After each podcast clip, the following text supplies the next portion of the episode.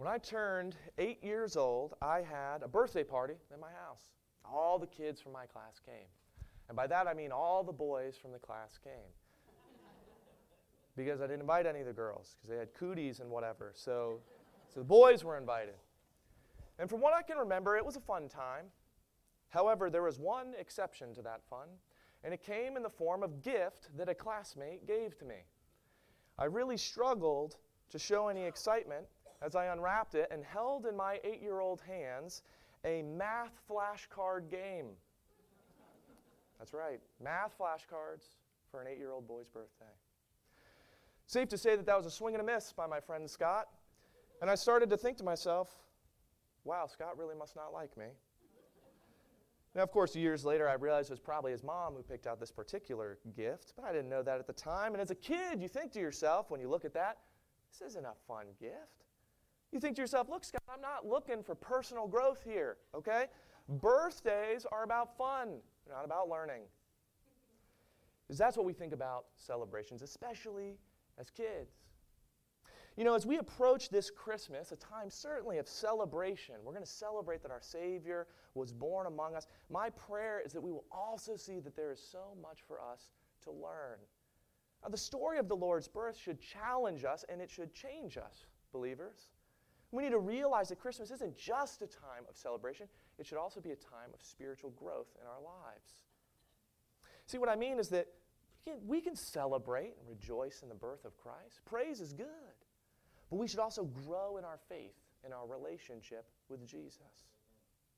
So, if you would join with me, let's turn together to Philippians chapter 2 this morning for a Christmas sermon of sorts. Philippians chapter 2. If you don't have a Bible, you can use one of those Bibles under the seats in front of you. And you can turn to page 951. Page 951. Philippians 2, my prayer is that we will see why we should be changed by the Christmas story. That is, why we should be changed by the birth of Christ. So, part of what we're going to do this morning is we're going to consider that incredible day 2,000 years ago when Jesus Christ, the eternal Son of God, took on human flesh and came to dwell among us, his creation. We've heard the story on that quiet night in Bethlehem. Jesus was born to Mary and Joseph. He was laid in a manger. We've heard how the angels announced this news to the shepherds who visited the long awaited Messiah with rejoicing. How Mary treasured these things. These are incredible truths. This is a birth that would change the course of world history. Millions upon millions of lives have been changed by all eternity as a result. There is a lot to praise God for all of this. But as I've mentioned, there's more than just praise in the Nativity story. Now there's an application for our lives. There's the pursuit of God's glory. So, what can we learn from Christ's birth? Let's see what Paul says in Philippians 2. We're going to begin by first looking at who Paul is addressing. So, let's look together. Philippians 2, beginning in verse 1, he writes this. He says, Therefore, if you have any encouragement from being united with Christ, if any comfort from his love, if any common sharing in the Spirit, if any tenderness and compassion, then make my joy complete by being like minded, having the same love, being one in spirit and of one mind. Now let's pause here for just a minute. To who's Paul talking to? Paul's talking to Christians. And keep in mind, is very important, that as Christians, we have already been changed by the birth of Jesus Christ. What I mean by that is Jesus came to this earth, he was born and lived a perfect life so that he could die on the cross for our sins, all the things that we have done. And then he powerfully rose from the dead. And as a result of these things, this free and full salvation is offered to everyone who comes to Jesus in faith. The first way that Christ's birth changed us is that it led to this great salvation that we now enjoy, believers. We should be the most grateful people that Jesus came to this earth 2,000 years ago. We should rejoice in the birth of Christ because it was a vital part of the salvation story. And we're going to see that there's more change that this should bring about. In this section of Paul's letter to the Philippians, we see what the church, that is, those who have been saved and changed by Jesus Christ, what, what the church should look like. Right? Everyone who has given their life to Jesus has been united together with him. are comforted by his love. As Christians, we are each partakers of the Holy Spirit who lives within us. Therefore, Paul says that we should live in unity with each other. I mean, after all, the church is made up of children of God. We're in the same family. It's made up of those following the same Savior and dwelt by the same Spirit of God, headed for an eternity together in the presence of Christ. I don't know about you, but it makes sense that we would learn to get along together now. But as such, we're supposed to live in the same mind and the same spirit, Paul says.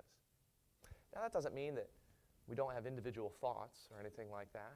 It means that we're united in our faith, and we're supposed to focus together on the things of Jesus Christ. When that is true, that's when a church is characterized by love and unity. But sadly, as many of us know, churches aren't always united, are they?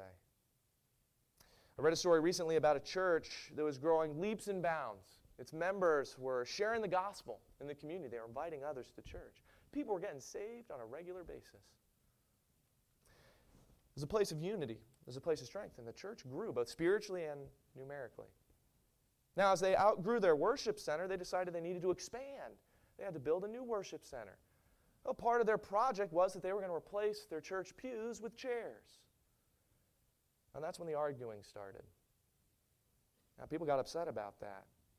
Personal opinions led to sides being chosen. As a result, everyone's focus became this petty argument that they were having with one another. And when they were focused on that, they stopped sharing the gospel with others. Well, they stopped inviting people to church. As you can imagine, soon the church began to suffer because the unity in that church dissolved.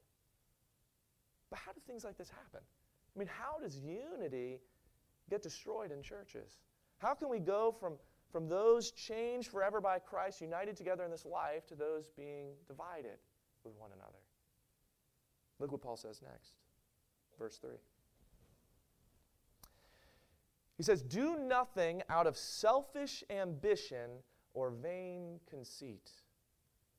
Rather, in humility, value others above yourselves, not looking to your own interests, but each of you to the interests of others. Hmm.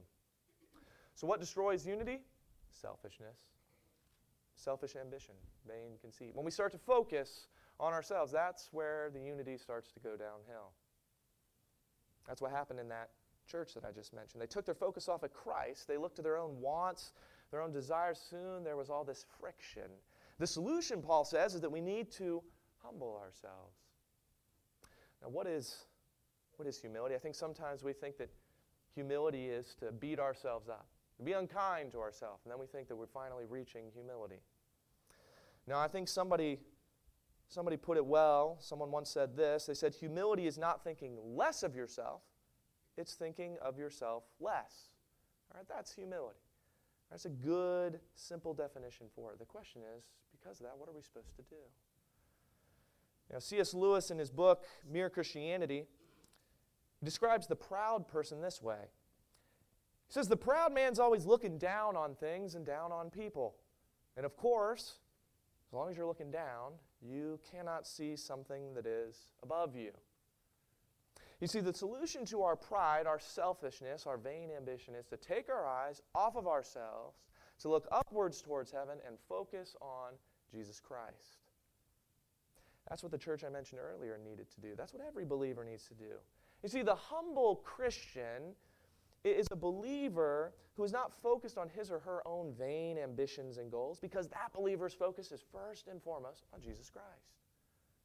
And when we care to focus on Christ, we'll soon we'll start to focus on the things that Christ cares about, including our fellow believers. The humble Christian has an easy time loving the family of God because that believer doesn't let petty differences get in the way. They don't take simple hurts to heart and allow that to divide them. Instead, they seek forgiveness and reconciliation. Let's be honest with ourselves. Humility is a whole lot easier to talk about than to live out, right? Or maybe that's just me.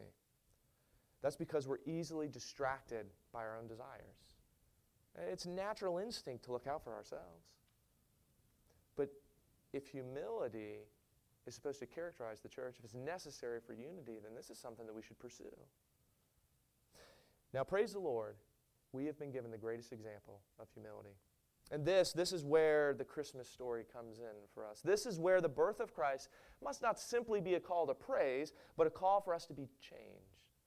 A call for us to be more humble, to be more like Christ, to be more like the body of Christ should look like. Look what Paul said in Philippians 2, verse 5. He said, In your relationships with one another, have the same mindset as Christ Jesus, who, being in the very nature of God, did not consider equality with God something to be used to his own advantage. Rather, he made himself nothing by taking the very nature of a servant, being made in human likeness. And being found in appearance as a man, he humbled himself by becoming obedient to death, even death on a cross.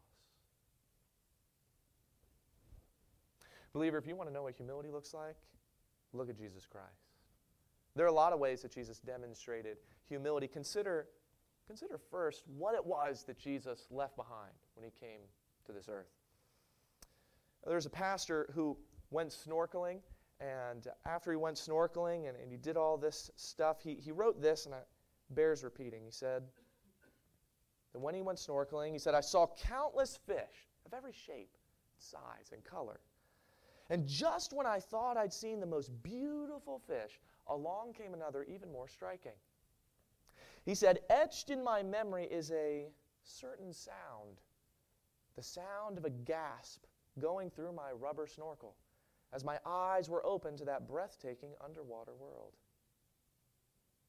He said, I imagine that our first glimpse of heaven will cause us to similarly gasp in amazement and delight. He wrote, That first gasp will likely be followed by many more as we continually encounter new sights in that endlessly wonderful place. Just imagine that for a moment. Heaven, heaven is a far cry from our world, isn't it? I mean, we know that even though we've never seen it. In fact, what that pastor wrote reminds me of what Dr. Roselle pointed out when he was here recently in our revival series. Hopefully, you were able to attend that when he was here with us. And during that time, Dr. Roselle pointed out that we get at times in life what he referred to as glimpses of glory. He said it's those times when we see such beauty in this life that we can only imagine it as a glimpse of the glory waiting for us in eternity. I remember going on a cruise once and I was sitting out on a balcony looking out at this endless ocean, and those waters, they were the deepest blue I had ever seen. I remember thinking to myself, you can't manufacture a blue that deep and that rich. It was, it was breathtaking. It was a glimpse of glory. But all these glimpses, they're just a shadow. Heaven is the reality. This is a broken world. Heaven is complete. This is a place marred by sin. Heaven is defined by perfection. And that, that's what Jesus left behind when he came to this earth. He left a place wonderful beyond our imagination. He left a place of perfection to come to a place of sin and death. He left the place where he was worshiped to go to a place where he would be despised and spat on. Out of a love for this lost world and this room full of us sinners, Jesus left the wonder of heaven and his throne. He veiled his glory and he took the form of a man, the very creatures he himself created. Not only that, he, he didn't just come as a man, he came as the lowest form. He came as a servant. And although all things belong to him, including the cattle on a thousand hills, he was born and lived in meager circumstances. As Jesus himself said in Matthew chapter 8, he said, Foxes have dens, birds have nests, but the Son of Man has no place to lay his head. And not only did Jesus go from heavenly throne to lowly manger, from king to servant, but he did all of this so that he could willingly die. The creator of life was killed by those that he gave life to. They put him to death with what is considered to be one of the most excruciating and humiliating forms of capital punishment. That's death on a cross. You see, Jesus is our greatest example of humility because he has every right to be worshiped and adored. He has every right to be honored and feared, to live in glory and majesty. But he laid all of that aside and took on a human body. He remained fully God, but took on humanity that he might be able to die for us, identify with us, and rescue us. You see, he did all of that for us. He laid aside what was rightfully his for us. He demonstrated humility and obedience to the Father's will by dying on the cross. 2 Corinthians chapter 8 verse 9 puts it beautifully. It says, "For you know the grace of our Lord Jesus Christ, that though he was rich, yet for your sake he became poor, so that you through his poverty might become rich." Jesus willingly humbled himself, not only by coming to earth from heaven, not only by setting aside his glory, but by obediently dying for me and you. And now, believers, we are called to follow his example. What would it look like if we humbly obeyed and focused on God's will and commands day by day? Well, if that was the case, then we wouldn't be filled with selfish ambition that Paul warns against. We'd love each other. We'd be united. We'd be of the same mind and the same spirit together. And that's what we should be. Please understand, I, I, praise God for the unity that exists in this church, and there is great unity. And I do. I thank Him often for it. I pray that He would allow it to remain. But understand that all of us could grow into deeper levels of humility in our lives. And we need to remember every time we hear and every time we read the true story of Christmas, what Jesus did when he came to this earth, every time that Christmas rolls around, we should celebrate the salvation that Jesus brought, the salvation that changed our lives. But we should also be challenged by his humility that we might be changed to live humbler lives, believers. I mean, if our Savior left the glory of heaven for our good, then can't we look to our fellow believers for their good? If in his immense love Jesus laid aside the privileges of his divinity, can't we lay aside our supposed privileges in order to love and look after one another as family in Christ? We should praise Jesus for the humility he demonstrated, and we should be changed by his example. You know, the truth is, even if Jesus had been born in the most immaculate palace on earth, surrounded by gold and diamonds and all sorts of things, that would still be a mud hut compared to his throne in heaven. Even if earthly choirs sang out when Mary gave birth, that would pale in comparison to the praise that Jesus receives in heaven from that heavenly choir. But Jesus went far below these things and was born in tiny Bethlehem, in a manger, a quiet night. But rest assured, church, Jesus will be praised by all. So remember this too. Every time you read the story of his birth, remember what Paul says here in verse 9. He says, Therefore God exalted him to the highest place and gave him the name that is above every name, that at the name of Jesus every knee should bow, in heaven and on earth and under the earth, and every tongue acknowledge that Jesus Christ is Lord to the glory of God the Father. Jesus was born to Mary and Joseph in the little town of Bethlehem, and that would have gone completely unnoticed had it not been for those angels breaking into the night and announcing the news to the shepherds. But remember that while that was, in many ways, a silent night, unrecognized by so many people, the day will come when everyone will recognize Jesus as the King of Kings and the Lord of Lords. But in the meantime, church, we should be found singing his praises. Not only that, but rest assured that while many people resist him now, one day every knee will bow before Jesus Christ. His people will bow in reverence and rejoicing, and his enemies will bow in fear and trembling, but every knee will bow. So, in the meantime, church, we should seek to bring people to the Savior who came from heaven to rescue them from sin and hell, so that they could be changed forever by him the way that we have been so that they could bow before him in rejoicing with us. Christians, the birth of Jesus Christ has already changed our lives because of the salvation that he secured, that we receive when we put our faith in him. But when we read the story of his birth, we should also be challenged to live lives of humility, modeled after our Lord and Savior. When we do this, we will find ourselves living in unity alongside one another. Again, I praise God for the great unity that exists in this church. But as we grow in humility, we'll find that we're going to grow into deeper and deeper levels of unity with one another as well. And then we'll find joy as we pursue Jesus and His will as a church. When we move in the same direction towards Him, we'll see what it looks like as His Holy Spirit overwhelms this place. To become more humble, though, we have to realize we can't focus on Jesus only at Christmas or only at special times during the year. Now, we need to focus on Him every single day. Because the more we focus on Him, the less we will focus on ourselves, and the more unity we will find with our family in Christ. So let our goal be this this Christmas, believers. Let's praise Jesus this Christmas. Yeah, let's praise Him. And let's pray that Jesus changes us this Christmas. Let that be our goal.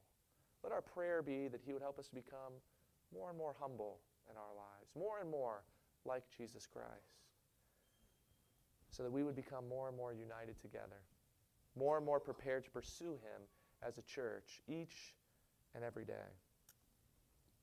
If you're here and Jesus is not your Savior, I just want you to understand something. I want you to understand that Jesus is pursuing you. In fact, Jesus has been chasing after you your whole life. Friend, please understand that the Bible is very clear. We've all sinned, we've all broken God's commands, done bad things. And the Bible tells us that the bad news is that our sin deserves punishment, the just punishment is to be separated forever from God in a place called hell. Well, and part of that bad news is that we can't make up for sin. No amount of good works, going to church on Christmas or Easter or all the days in between, no amount of prayer, no amount of baptism, none of these things can save us. Pretty hopeless place that we're in. That's why we celebrate on Christmas. Because Jesus Christ came to this earth and did the thing that we can't do. He lived a perfect life. And because of his perfection, at the end of his life, when he died on that cross, he was taking our place. He was our substitute took all of the wrath, all the punishment that we deserved. He paid that penalty for us. After he died, he was buried, and three days later, powerfully rose from the dead, proving that he is exactly who he said he is. Now, he's no mere man.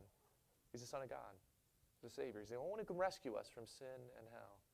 And the Bible says in Romans 10 9 that if you confess with your mouth Jesus is Lord and believe in your heart God raised him from the dead, you will be saved. Friend, if you have never made that decision, please know that you can make that decision before you leave here this morning.